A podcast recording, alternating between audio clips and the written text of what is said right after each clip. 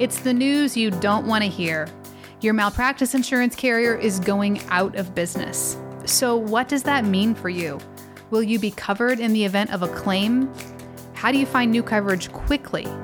In today's episode, we're going to give you the five steps that you should take immediately after finding out that your malpractice insurance carrier is closing its doors so that you can take quick action to secure your coverage going forward.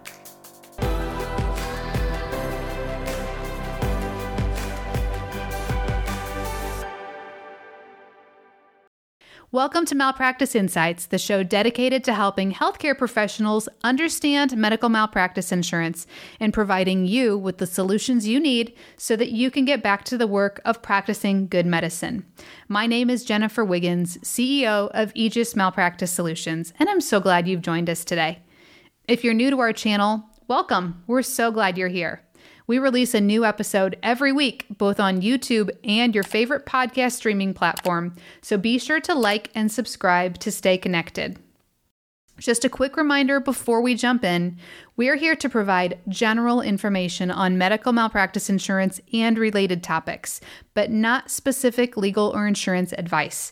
So if you have a question about your practice or individual coverage needs, be sure to ask your agent or legal advisor or contact us at aegis malpractice dot com. That's A E G I S malpractice dot com. We'd be happy to help. So you've just found out that your malpractice insurance carrier is going out of business. Unfortunately, this does happen from time to time. More often when the market begins to harden and malpractice cases begin to increase in frequency and severity. When a carrier is not adequately capitalized, they can struggle to stay afloat, and this can put doctors in a pinch when their carrier leaves the market. So what should you do if this ever happens to you? Here are five steps to take right away. First, contact a knowledgeable malpractice insurance agent. If your malpractice insurance carrier is going out of business or beginning to show the signs of financial instability, the first course of action is to contact a malpractice insurance agent to discuss the situation. Be sure to choose an agent that specializes in medical malpractice insurance, has access to many different markets, and has experience in the given field. While many insurance agencies may claim to have expertise in the medical malpractice space, it's often difficult for a multi-line insurance agency to keep up with the rapidly evolving MedMal market. So do your research and find an agent that can offer you the expertise, service, and integrity that you'll need as you begin evaluating your options. Second, review your coverage to determine your insurance needs. Once you've selected an agent, review your current coverage to determine your needs going forward. If you have a claims-made policy, chances are you'll need to secure prior acts coverage from a new carrier going forward. This means that the new insurance company will assume all that responsibility for any future filed claims related to services rendered back to your policy retroactive date. If you have open claims with the carrier that is going out of business, talk to your agent and the defense attorney that is representing you to see how those claims will be handled going forward. It's possible that the state guarantee fund will step in to handle the claims going forward, but be proactive in asking the questions so that you know what to expect and that you can make other arrangements if need be. If you happen to have an occurrence policy with the carrier that is going out of business, it's not as easy to transfer coverage to a new carrier. Occurrence policies stay active and in force with the carrier that you purchased them from. So in the event of bankruptcy or insolvency, the issuing carrier will have to make accommodations for their occurrence business by either selling it to another company or giving the risk to the state guarantee fund. Either way, be sure to talk to your agent to determine the best way to cover yourself going forward. The third step is to shop the market. Once you've determined your coverage needs, work with your malpractice insurance agent to go to market.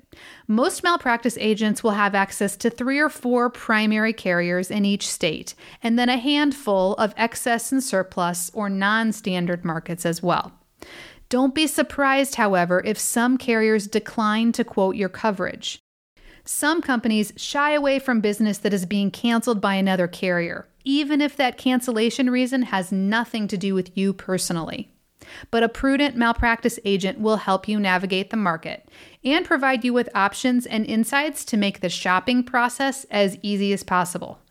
But don't dilly-dally. When you're dealing with a carrier that is going out of business, it's best for you to move as soon as possible. The fourth step is to thoroughly compare your coverage options. So once you have a handful of quotes to review, carefully compare coverage options and be sure to look at more than just the price tag. Look at the carrier's history, their financial stability, their coverage offerings and areas, programs, risk services, any other affiliations they have, and other key factors when you're making your decision. A good malpractice insurance agent will lay all of this out for you so that it's easy for you to compare the options. Work closely with your malpractice agent to better understand what each carrier has to offer. Oftentimes, the agent can provide other insights into the company's service, their timeliness, their flexibility, and other factors that may make a big difference to you and your practice. And finally, consult with your agent and then promptly move to the new carrier. Once you have decided on a new carrier, complete the application and any other necessary forms and move promptly to the new company. It is always advisable to move while there is still time, as opposed to waiting until you receive your cancellation notice and then frantically switching to the first carrier that offers you a quote. Some states will require thirty days or more advanced notice for cancellations, so talk to your agent to determine the right time to switch and give yourself plenty of breathing room. Take your time to review the options, compare coverages and prices, and move to a carrier that will be a solid long-term partner for you. If you have any questions on this topic or you want to make sure that you're covered appropriately, click the link in the description box below where you can connect with us via phone, email, or chat today. And if you're listening, please visit us online at aegis malpractice dot com. That's A E G I S malpractice dot com.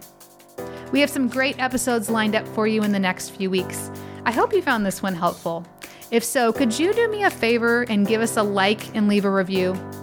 And be sure to subscribe to our show so that you can catch our next installment of Malpractice Insights, where we're dedicated to helping you understand medical malpractice insurance and providing you with the solutions you need so that you can get back to the work of practicing good medicine.